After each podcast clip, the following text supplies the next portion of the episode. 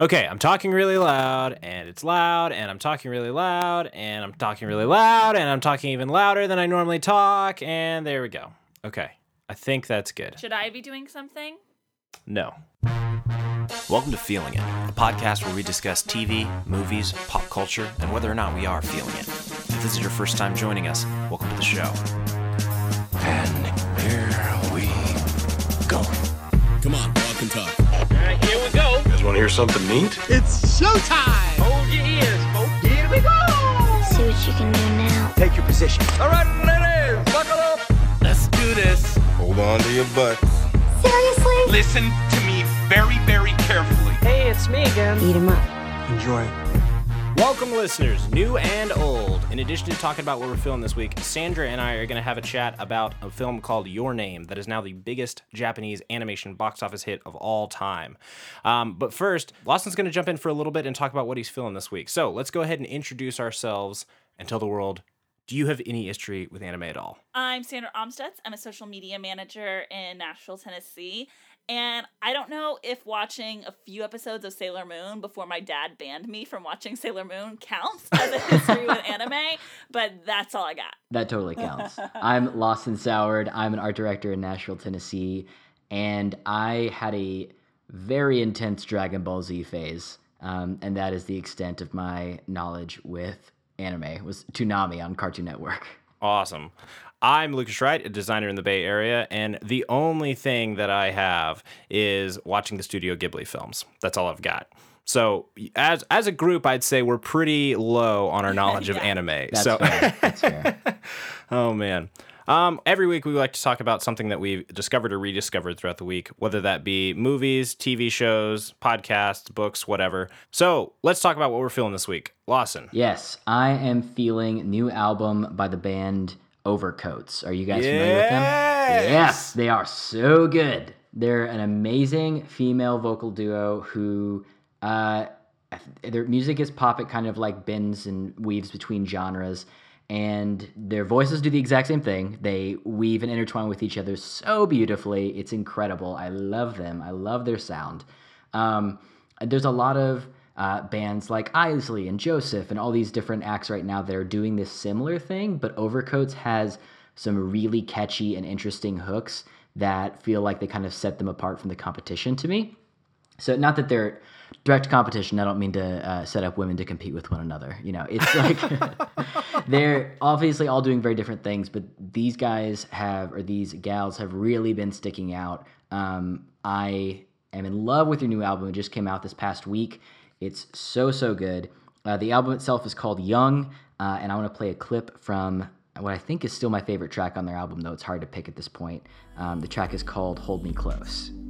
He's a man of armor. Don't blink, no need to please. But he still looks to me to cuff his sleeves. So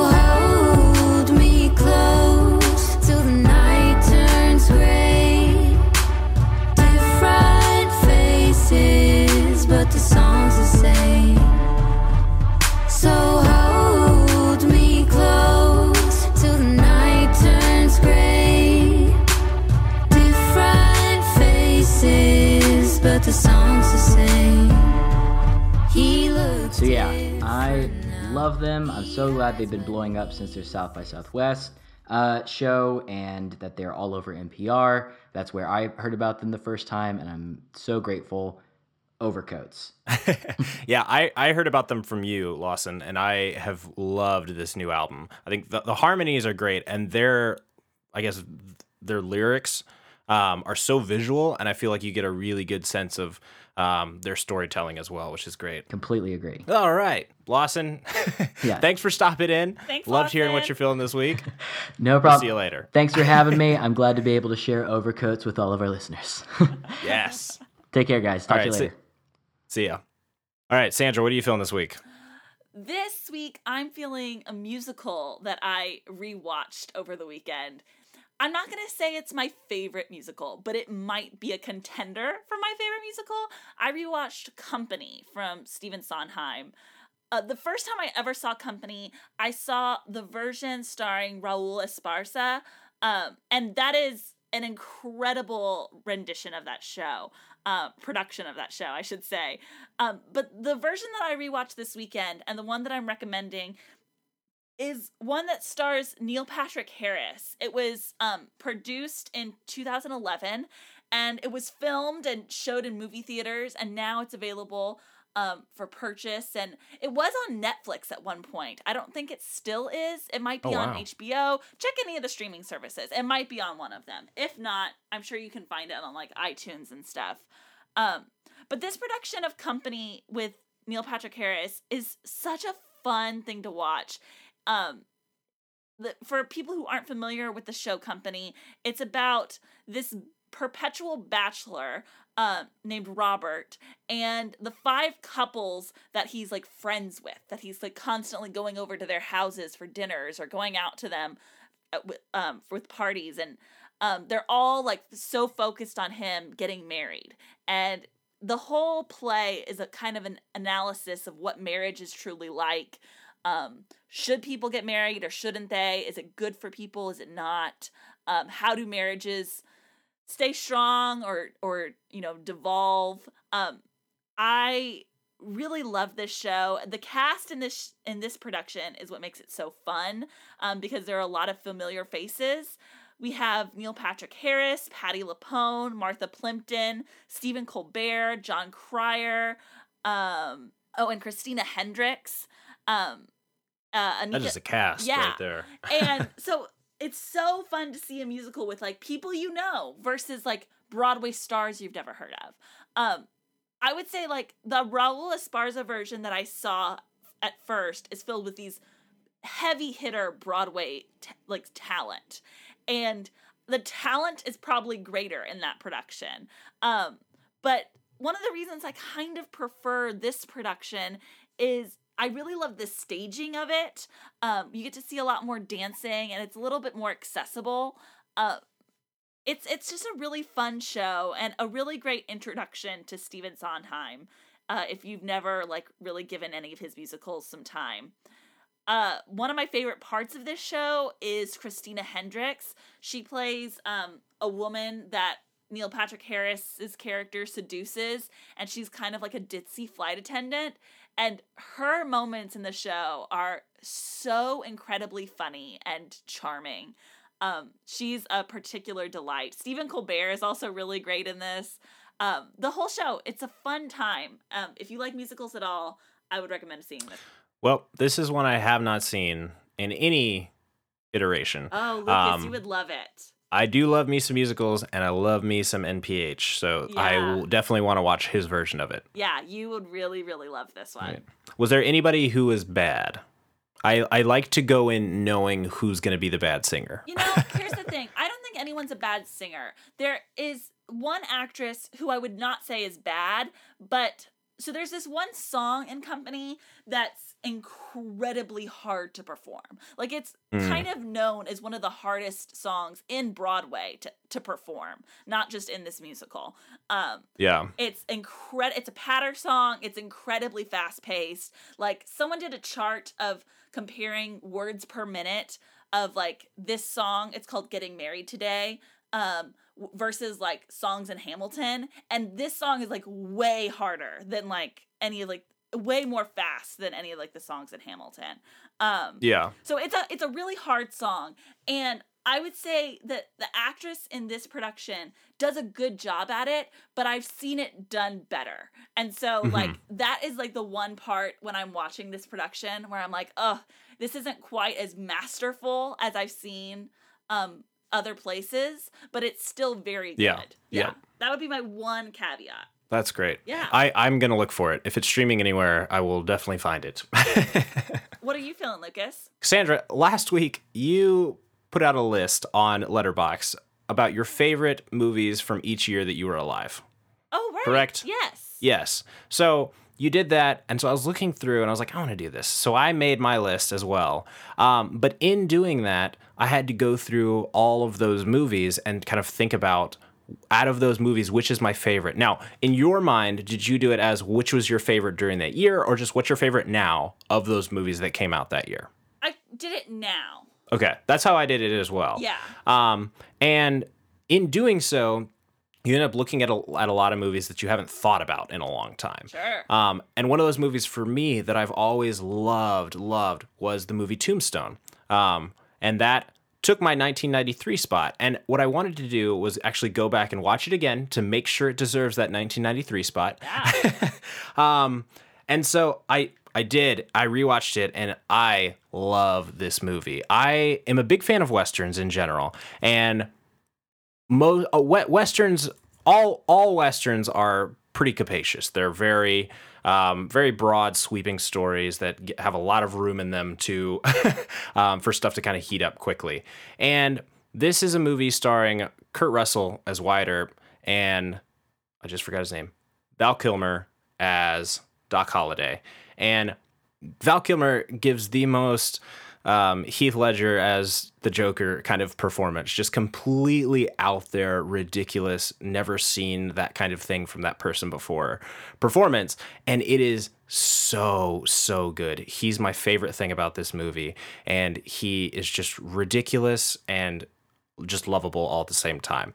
Um, if if you uh, have you seen this movie? No, absolutely not. Okay, if you're gonna watch a western, and it's not um, Slow West, which you're going to watch, Right. um, I would also say this is this is a fun one. It's long. Most westerns are pretty long, um, but you get to spend a lot of time with Wyatt Earp as Kurt, or Kurt Russell as Wyatt Earp, as Wyatt Earp um, and his family. There are it's it's one of the first westerns I also think that had a lot of I think political political consciousness um, as to kind of what was going on in the time that it was being made. Um, so you have a lot of, I guess, depth to some of the. Not, I wouldn't say a lot. Sorry, let me back up. You have more depth to some of the the fem- the female characters than you'd normally get in a western. Um, there's a there's a, a couple of gay characters in this movie. Um, there's a lot of talk about drug addiction and stuff like that, and um, kind of it's it's I I think there's a th- they try to cram a lot into this movie um, that I, I don't think would have would have flown in earlier movies. Um, and it was it was in- very interesting to see. I mean, it's it's 1993, and so it's really interesting to see kind of how they. Um, how they kind of do that in a, in a western. They also talk a lot about uh, the the Asian population and the the discrimination that's kind of happening there as well. So um, it's interesting because I think it's one of the first westerns, at least that I saw, kind of growing up, um, that that had a lot of those discussions. But so very good movie, um, very great performances. Not the best movie in the world by any means, but I think for 1993, it still has to take my top spot. I'm trying to look and find out what my 1993 was now, um, Mm. because I want to see what uh, I want them to compete. What? Let's Yeah. see. I have. Oh, I have um, Sleepless in Seattle. Oh, So that's yeah. That's why they don't compete. Like our most genre specific favorites. Yes. uh, we do have a lot of overlap on those lists. I was just looking but- at this, and I want to count and see how many we have. Yeah. Uh, we have okay. Short term twelve. That's one. Slumdog is two. Stranger Than Fiction is three. Ocean's Eleven is four. Almost Famous is five. Um, Aladdin is six. Oh, D two. You didn't have D two, the No, Mighty I- I had Ducks. D2. okay, I was I was So gonna say I feel like you had. D two. Yeah. Yep. Beauty and the Beast is eight. Pretty Mhm. Woman is Yep. nine. Yep. I think that's it. Oh, what'd you have for ninety or eighty nine? Um, I think when Harry met Sally. Ah, that's right. Yeah. That's right. Okay. Sounds Um, good. The hardest one for me was um was 88 because I was born in 88 and Yeah. The only thing I think I even seen in 88 was Big with Tom Hanks. Oh, but I yeah. don't have any feelings about Big, you know, like Yeah, yeah. I I think for me, eighty eight would have probably been um Die Hard for me. mm, yeah. But Yeah.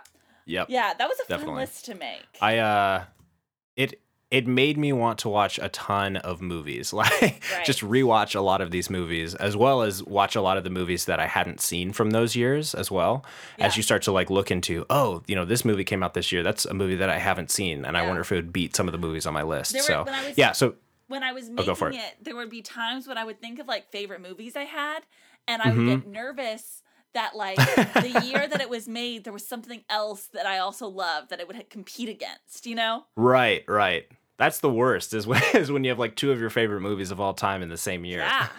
I mean, t- So, that's yeah. 2010 for me. Like, two, so Oh, many yeah. movies came out in 2010. Yeah, 2010 was a, a very good year. Yeah. But Toy Story 3 made the cut for me. For me, it's Social Network, but Yeah. it could have been. Never Let Me Go, Scott Pilgrim, Mhm. Black Swan. Oh yeah.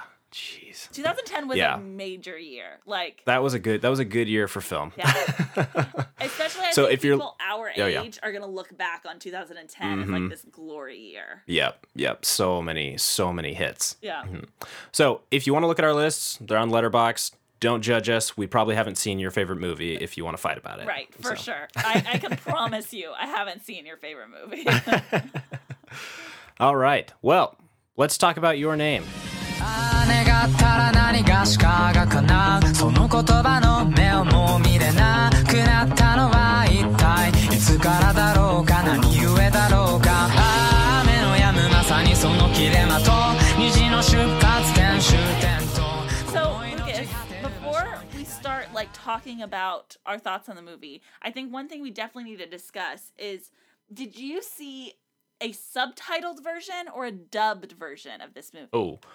I did not know there was a dubbed version. I saw the subtitled version. Okay, I saw the dubbed version. Oh yeah, this is gonna be fun. Yeah. I I am not a fan of dubbed movies at all. I didn't even know I think- what I was signing up for when I like when I sat down. I assumed it would be subtitled, and then all of a sudden Mhm. everything was like in English, and I was like, "Oh, what a happy surprise!" Yeah, yeah. Was it was it good? Was the was the dubbing good? I mean, I don't watch a lot of dubbed movies, so I, as far as Yeah. that goes, I don't have much to compare it to. Um, hmm but it was fine to me. I don't know. Like again, I don't. I think it's it's definitely better in animated movies than in a live action movie because you have that performance there. I so think I would have been really yeah. annoyed if it had been like a live action movie. But because it was Yes. animated, um, I I preferred it because then Mhm. I didn't have to read and I could look at the animation. look at the visuals. yeah, Um, that makes sense. And then also because there were some times where it would be like I don't know what, what it was like for your experience, but in mine, you know, all of the dialogue is spoken in English, but um, Mhm. on the screen, like it might show so, like text, and that is in Japanese, and so we would get um written out in English. You'd get a su- a get subtitle for the text. for visual stuff, right? Yeah. and so that was helpful, so that I could like hear people talking and then also read what was Yeah.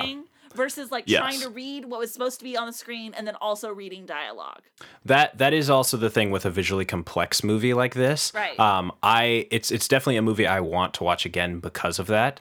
Um, just because yeah, you have to focus on watching the movie and also making sure you're reading the subtitles and then going back to the movie um, and not missing anything. So yeah, I, I I I totally get you there. I think I if if if, if you're saying the dubbing wasn't terrible, I will probably want to watch a dubbed version as well. Yeah, for Um, me it was I love- I, I don't know, like some people might think it's I, again, I'm not I don't have a lot to compare it to. I don't watch a lot of Mhm. Japanese like animated movies, so I don't even know Yeah. like quality level of acting, like how it compares, Yeah. but it was Yeah. fine for me. Okay.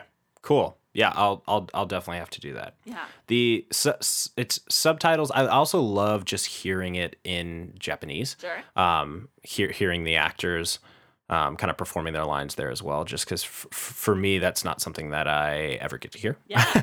and so it's so it's, it's it's neat to experience. But yeah, it's definitely for me. This is a watch it two times kind of movie with with subtitles, and then again with the dubbed. Right. No. Um, so let's yeah, let's let's talk about this movie. This is yeah, so this is a movie by Makoto Shinkai, who has done a lot of other uh, Japanese animated movies before, and all of them have a little bit of a, a kind of a sci-fi twist ish to them.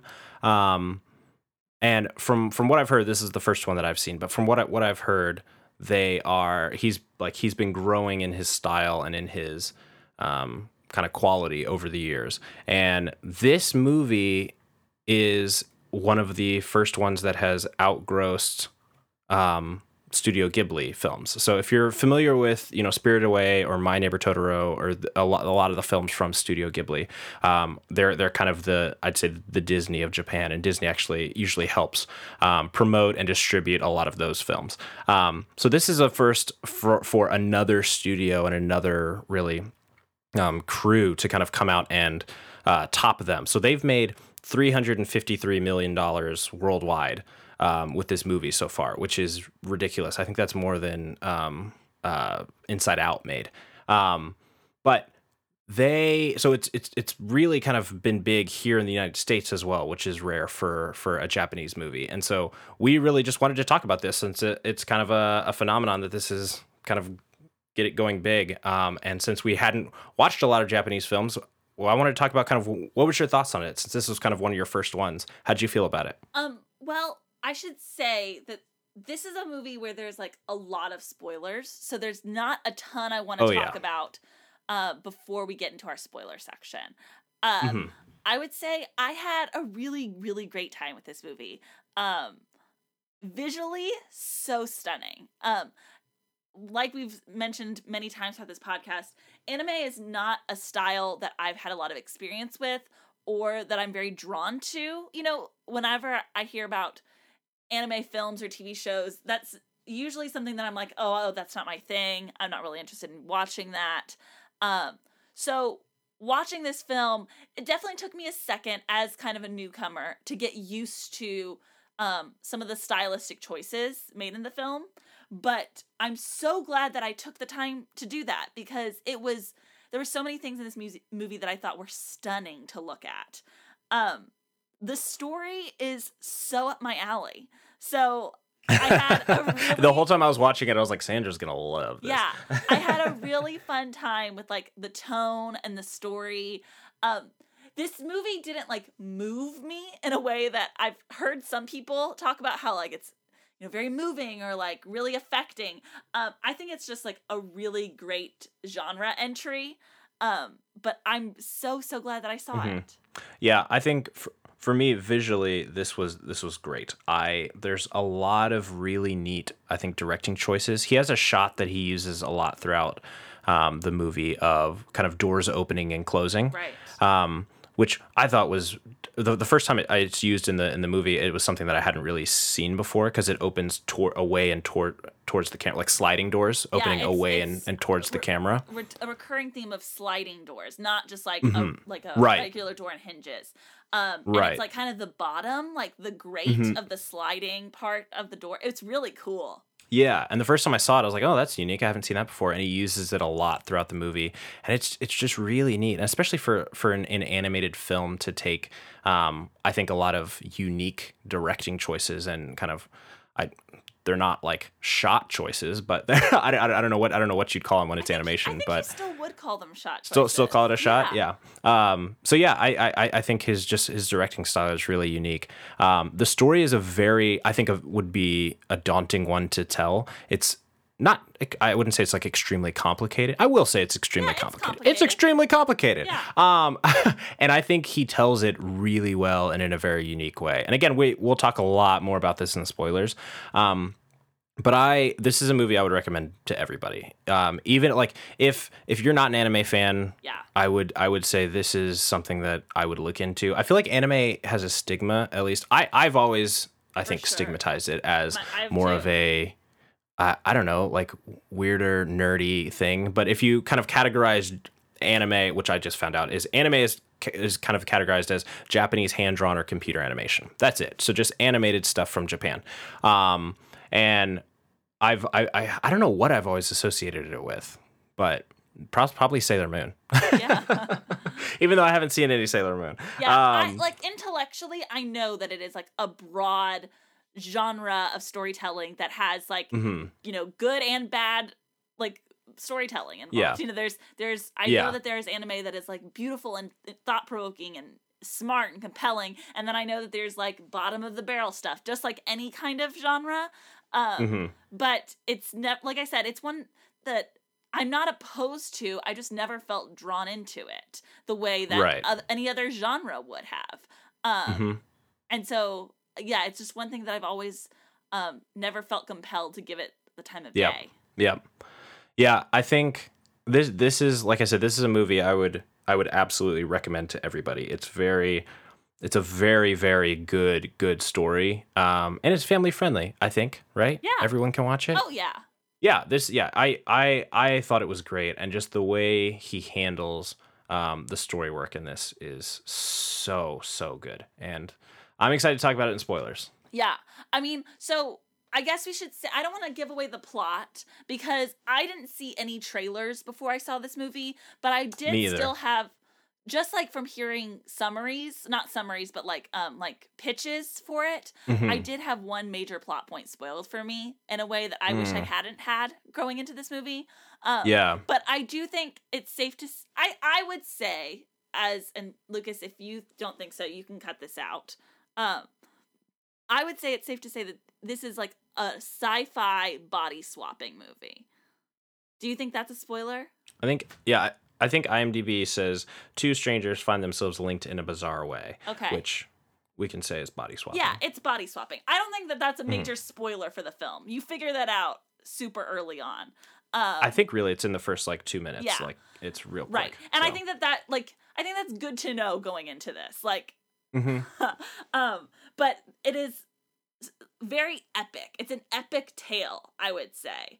Um, it's not Oh, yeah. just like your typical like mother daughter swap bodies and have hijinks kind of movie. Yeah, it's not Freaky Friday. Yeah. It's not whatever those other ones are. Right. Um, it's much it's on a bigger scale, and that's what makes it so unique and fun. hmm Okay. Yep. So if you haven't seen it and you just listened to this part, definitely don't listen anymore because this Please is a bail movie now. you don't want to be spoiled for. Before we get started, does anyone want to get out? Are you paying attention? It's your last chance to walk away. Let me tell you what's gonna happen. No, tracking gas. Spoilers! Remember, you wanted this. So, but while we're as we start, I want to start from the beginning of this movie and Yeah. say that um there were a lot of points in this movie where I was hesitant about whether I was going to like it or not. But one of the parts where I was like, "Oh, I'm all in. This is so fun." was the opening credit sequence that acted like felt very much like a credit sequence for a TV show, like a teen supernatural TV show. It very it very much did. I was like, this is so fun. I loved the opening song, all the music, all the like J-pop that's taking place throughout this move, song, this movie. Um, I had a ton of fun with. Yeah, I I was very unsure about that. I I I'm and I'm still I think unsure as to how that movie or how that that choice will I don't know play out the next time I watch it. Yeah. Um, but it worked for me by the end. By the end, I was 100% in on the musical choices in this movie. And the see- score is great. The score is fantastic, Yeah. but each time it jumps to like some J-pop, I'm like, and I'm watching a teenage movie, And aren't I? I think um, one thing I think I figured out after seeing it was that I got English versions of the J-pop songs. Oh, interesting. Yeah. So that's actually yeah, because I did not obviously, and I didn't have subtitles for the yeah, songs. I would. So I would ask you to maybe like listen to like one or two of them in English. Um, I found Okay. them on Spotify and just see Okay. if like they catch your fancy. You know, I had All fun with all them. right. I was like, this is a blast. oh man. So so body switching. yeah. Um, let's let, let, let's talk about that. This was, I think, a unique look at body switching because they switch back. Like it's constantly switching back and forth, as opposed to usually the the plot point in a body switch movie is, oh no, I switched with somebody, and now we have to try and figure out how to get back to our old lives. Right. Um, and you have kind of this. Usually, it's a city mouse, country mouse situation where they envy each other's lives, and by the end of it, they realize that their life is great. Yeah. And that's where I thought this was going to be, because because they do kind of have that a little bit. She she really wants to uh, be in the city and kind of live that life, and he's just not necessarily that he wants to live in the countryside, but he's kind of like cathartic about the city. Right. Um, and that's what I thought this movie was going to be about, and it takes some crazy twists and turns. Sure. But uh, Another thing that I'm makes gl- I'm glad it didn't go there. yeah another thing that makes it unique is that most body swapping movies i've seen um, the two characters are usually the same gender and so Mhm. this Yeah. was like a whole different take about like what is it like for you to wake up in the body of a gender that's not your own um, Mhm. And like what what do you do when that happens like what is your first instinct um and like how does that affect it's a real interesting look that they didn't delve too deep in but it is um, Yeah. an interesting look about like what can one gender gain from the other um from like imparting like stereotypical gender characteristics so like what Mhm. how can like a teenage boy benefit from like acting a little bit more feminine and how can a teenage Mhm. girl benefit from acting a bit more masculine um Yep. um and so and I think I think they played that a little bit with kind of you know confidence level and I mean I I well I think both both of them were m- more confident I think in the other person's body which I thought was really interesting. yeah Um he he he when he was in her body he was very I mean they they to they do a lot in the like, montage yeah. or whatever but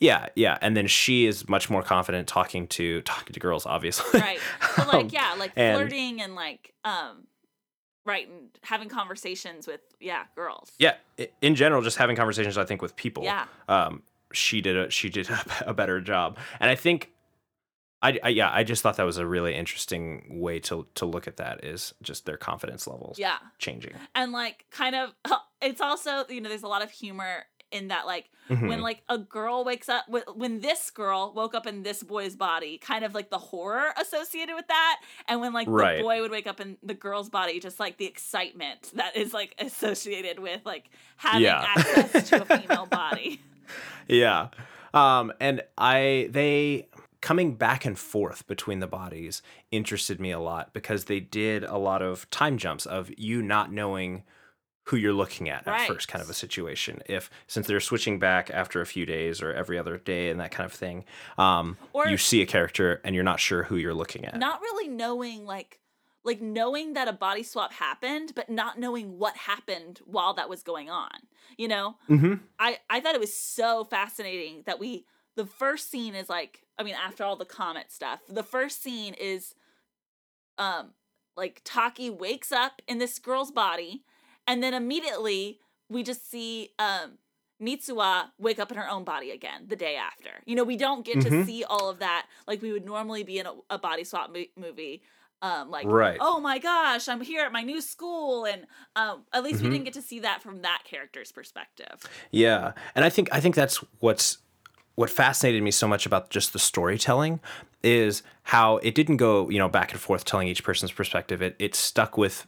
I mean, sometimes this body for a while, Right. and then jumped to the other body for a while, Yeah. and then stuck with one character as they jump back and forth. And just the way they told that, I thought was really, really interesting, and I th- I think drove the story really well. Yeah. Kept us kept kept me on my toes for sure.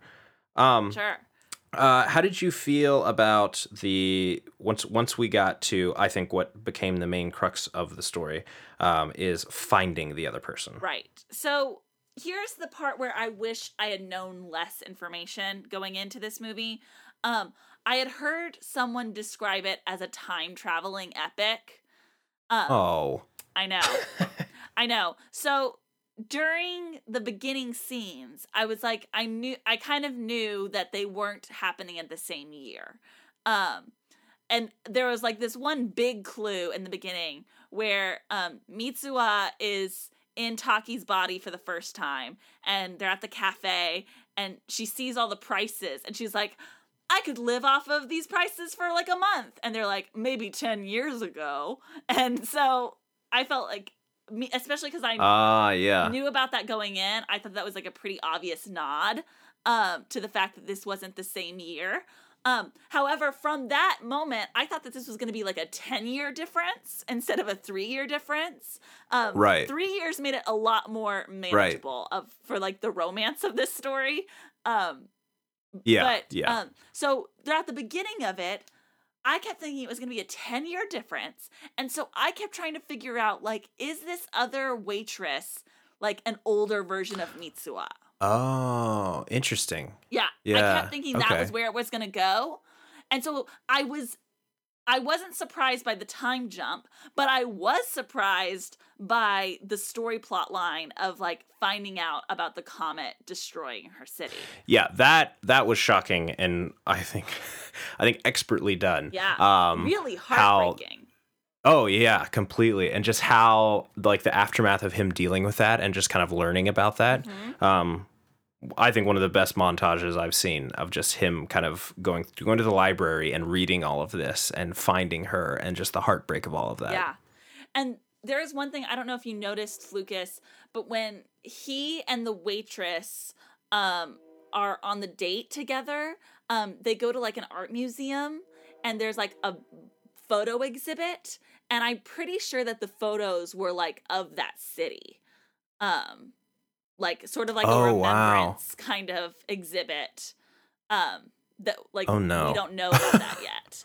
Um I noticed it because um I was like, "Oh, she's taking him to see pictures of her city so that he can know it's her." But I was interpreting it wrong. Um, yeah, I I now I I'm pretty sure that, that was like sort of like a remembrance exhibit of like Yeah. the city that was destroyed. Yeah, it was definitely like what as soon as it ended, it was one it was something like I wanted to rewatch again immediately to kind of pick up on all those things. I'm like I'm sure there's so many things that I missed Right. because I just didn't know that that's the kind of story that we were getting. Yeah. It was so powerful. I mean, obviously, this is the scale might not have been exact. I mean, I don't really know. Maybe it was.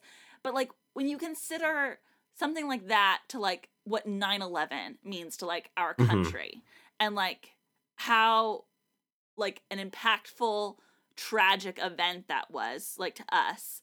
Imagine if something like that happened like in a city right next to you and like on that scale and just years later and how like that um imagine if if imagining that like if you like have the possibility to stop that like what you would do if you could save all those people it just putting in that perspective really um meant a lot to me hmm And I think I I think this was where I had this is where I had the most I think gripes with the this movie was about going through that process of trying to save this the the city.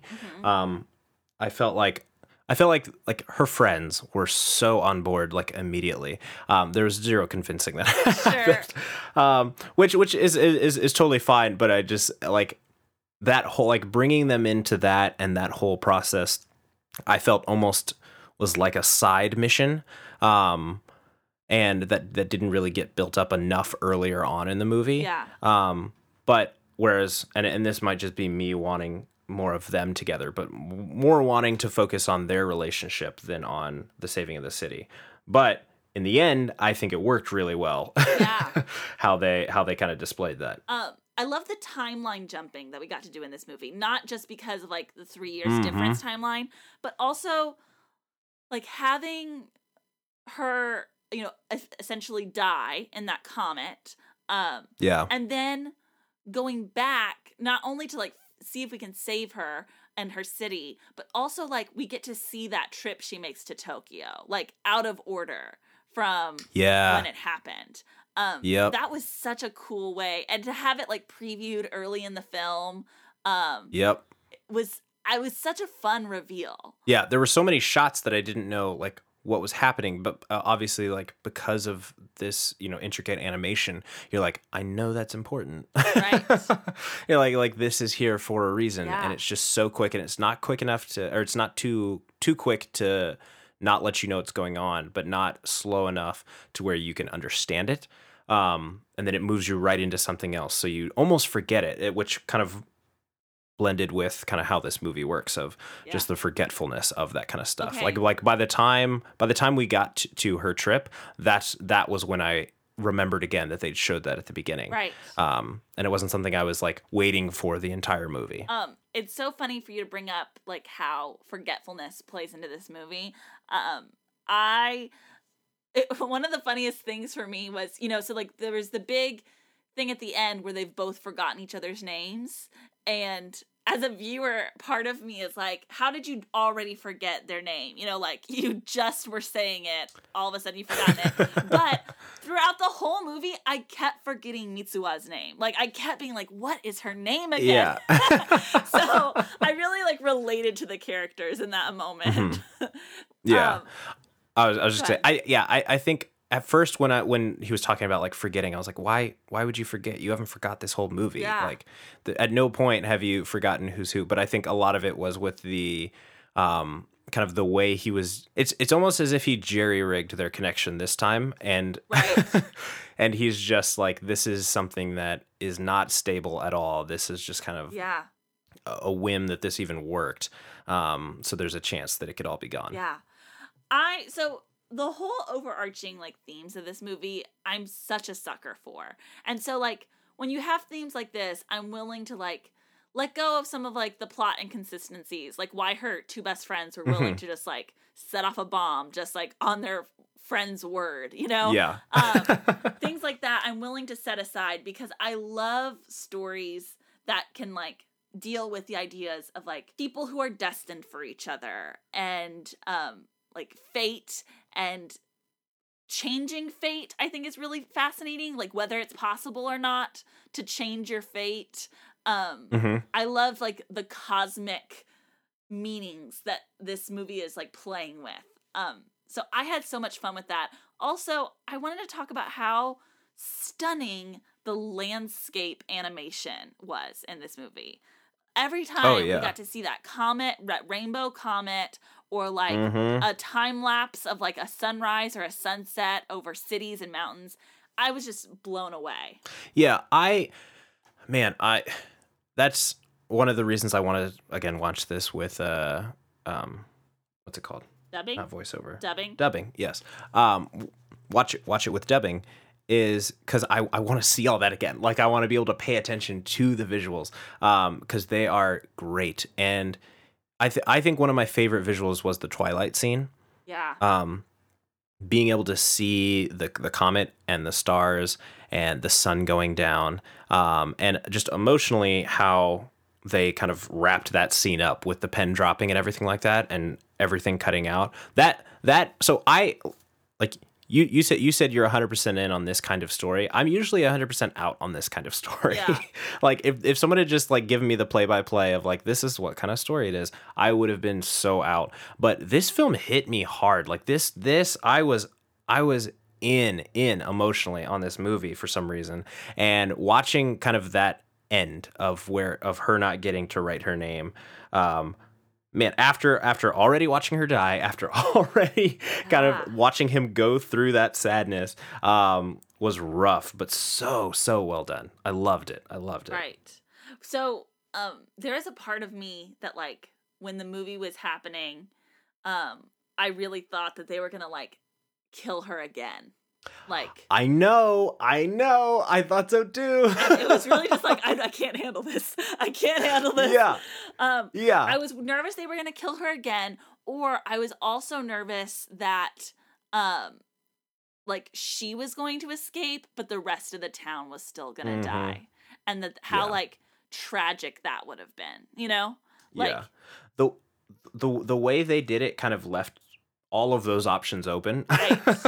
Um of but i i really thought like there was enough there's enough story there to where she could have died and it could have moved on and the movie wouldn't have been terrible. And that's that's what scared me. I was like i was like this story could still work with her dying again. Totally. and i would just be devastated. Yeah. Um, one thing, like, I want to. I think my only issue with this movie that kept me from like really falling in love with it is hmm I don't think we get enough interaction between the two main characters to like believe that they've like fallen in love with each other. Um I feel like I truly believe in their like connection to each other and their like Mhm. care for each other. Um Yeah. but like the romantic love wasn't really there for me. Um for me yeah i i'm, I'm with you The way on I- that i but i yeah go for it the way I justify it though, even though I don't think there was enough in the writing um where I would like fully say like I believed in the romantic love between these two characters. The way I kind of justify it and the movie still makes sense and like is meaningful to me is that these two characters have this soul bond uh, because of this experience that causes them to love and care for each other deeply and Mhm. that soul bond is what's going to lead to a grand romantic love Yeah. you know what i mean Yeah, I I, I that's that's that's kind of how I read it throughout the whole movie Yeah. was was more of like like this is like they love each other. They truly do. But not in a, like a traditional like They- romantic think way fallen yet. in love with each other right i think they have exactly. like this strong care for each other after Mhm. like living each other's lives and Mhm. sharing that bond with each other this like psy- Mhm. psychic connection um Yeah. but i think that like because of all that leading up to it once we see them finally get to see each other in the end in their like true versions of each other um is Mhm. when like a romantic love can begin to unfold Right. yeah Right. Exactly. Yep. Yep. Totally. Yeah. I I I read that the exact same way, but was okay with Right, it. Like I, yeah, like that still that I, that I think the only reason like it's uh, critique is even too strong of a word. The only reason I bring it Mhm. up is because I think it was pitched to me this movie before I saw it as this like teen love story, you know? So Mm. throughout the movie like I'm not seeing any of the romance I typically expect from a teen love story. Man, uh, see, I yeah, I did not. Man, you got to stop having people pitch you movies. I mean, it's not like someone is telling me these things. It's just like what you see on No, Twitter, yeah. you know? Yep, yep, Um yeah. That's yeah. I, I I can totally see why you'd come into it. See, I I, I that didn't even cross my mind until Okay. most of the way through the movie when I was like, they love each other. I think that's a great way to view it. Um, and so, like, when I'm trying to get like my roommate to see this movie, I pitched it to her as like a Japanese animated movie of that's like a epic body swapping tale, which is kind of what Yes. we did in the beginning Yep. before spoilers. Yep. Because I think that's all the information you need Yeah. going into it. It, yeah, it really is. And I- I Any, said it was anything more just hurts also. your viewing of it. I think. I want to before we finish, I want to bring up um, the similarities this movie has to the movie The Lake House. Did you ever see that movie, Lucas? Okay, so I have not seen it, but I thought the same thing Yeah. because I like I know about that movie, and so I was wondering if if if they if they were similar. Yeah. So I The Lake House is a a remade movie of a South Korean movie called I think it's pronounced Il Mare. Um and I haven't seen that original film, but I have seen The Lake House. And The Lake House is kind of uh, regarded as like a bad like weepy rom-com, not not com, just like romantic movie, I guess. Yeah, Um, yeah. but I think it's pretty good. like I I Oh, don't no. agree that it's bad. You would probably think it's bad, Lucas, but I think it's pretty good. Um I have standards, Sandra. okay. Um, so spoilers for the Lake House from here on out. Can, do you mind if I spoil the Lake House for you, Lucas? Fine, go for it. um, so for any of our listeners, here are some spoilers for the Lake House. The plot of the Lake House is Sandra Bullock and Keanu Reeves. Keanu Reeves is building the lake house that Sandra Bullock is living in, and they write letters to each other that magically appear like in the same mailbox. Um, and it turns out that he's like they're writing letters to each other, and there's like a five year time difference between their letter writing. Um, so they fall in love with each other via these letters, but they live five years apart. Um, and so they're trying to figure out like how to meet each other within this like time difference gap. And the big like plot twist in the lake house is that Sandra Bullock um, saw Keanu Reeves die before she knew who he was, and she like has to try to save his life.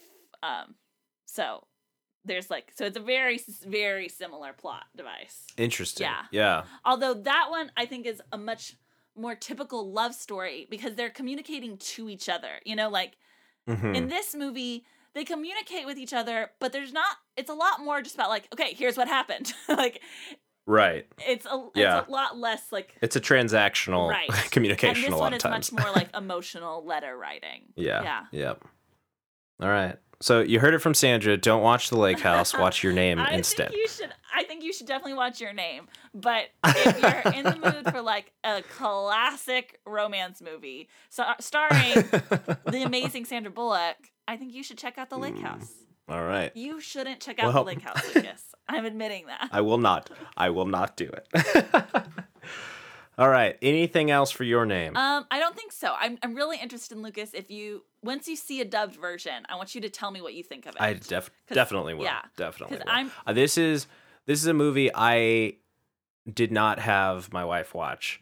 Um, but now after watching it, I was like, she will definitely want to see this movie. Okay, same thing with So me and my uh, roommate. yep, yep. so we'll watch it. We'll watch it again, Right. dubbed version, and see how it is. Okay, good. Well, I think that about wraps it up for us. So until next week, where can we find you? You can find me on all social media platforms at Sandra Amstutz. My last name is spelled A M S T U T Z. And you can find me on Instagram, Twitter, everywhere at Lucas and Stuff. And you can find the whole group, Lost and Included, on Twitter at Feeling It Pod and on Facebook at facebook.com slash Feeling It Pod. Uh, leave us a review on iTunes or uh, send us an email at Feelingitpod at gmail.com. There we go. That's what it is. um, other than that, that is the end. I always forget what how to end this thing. Goodbye. Bye bye. Thank you. Goodbye now. Goodbye. Go away. I'll see you soon, okay? That's it. Go home. Move it along, Padre. Goodbye, old friend. That's it. That's our show for tonight, people.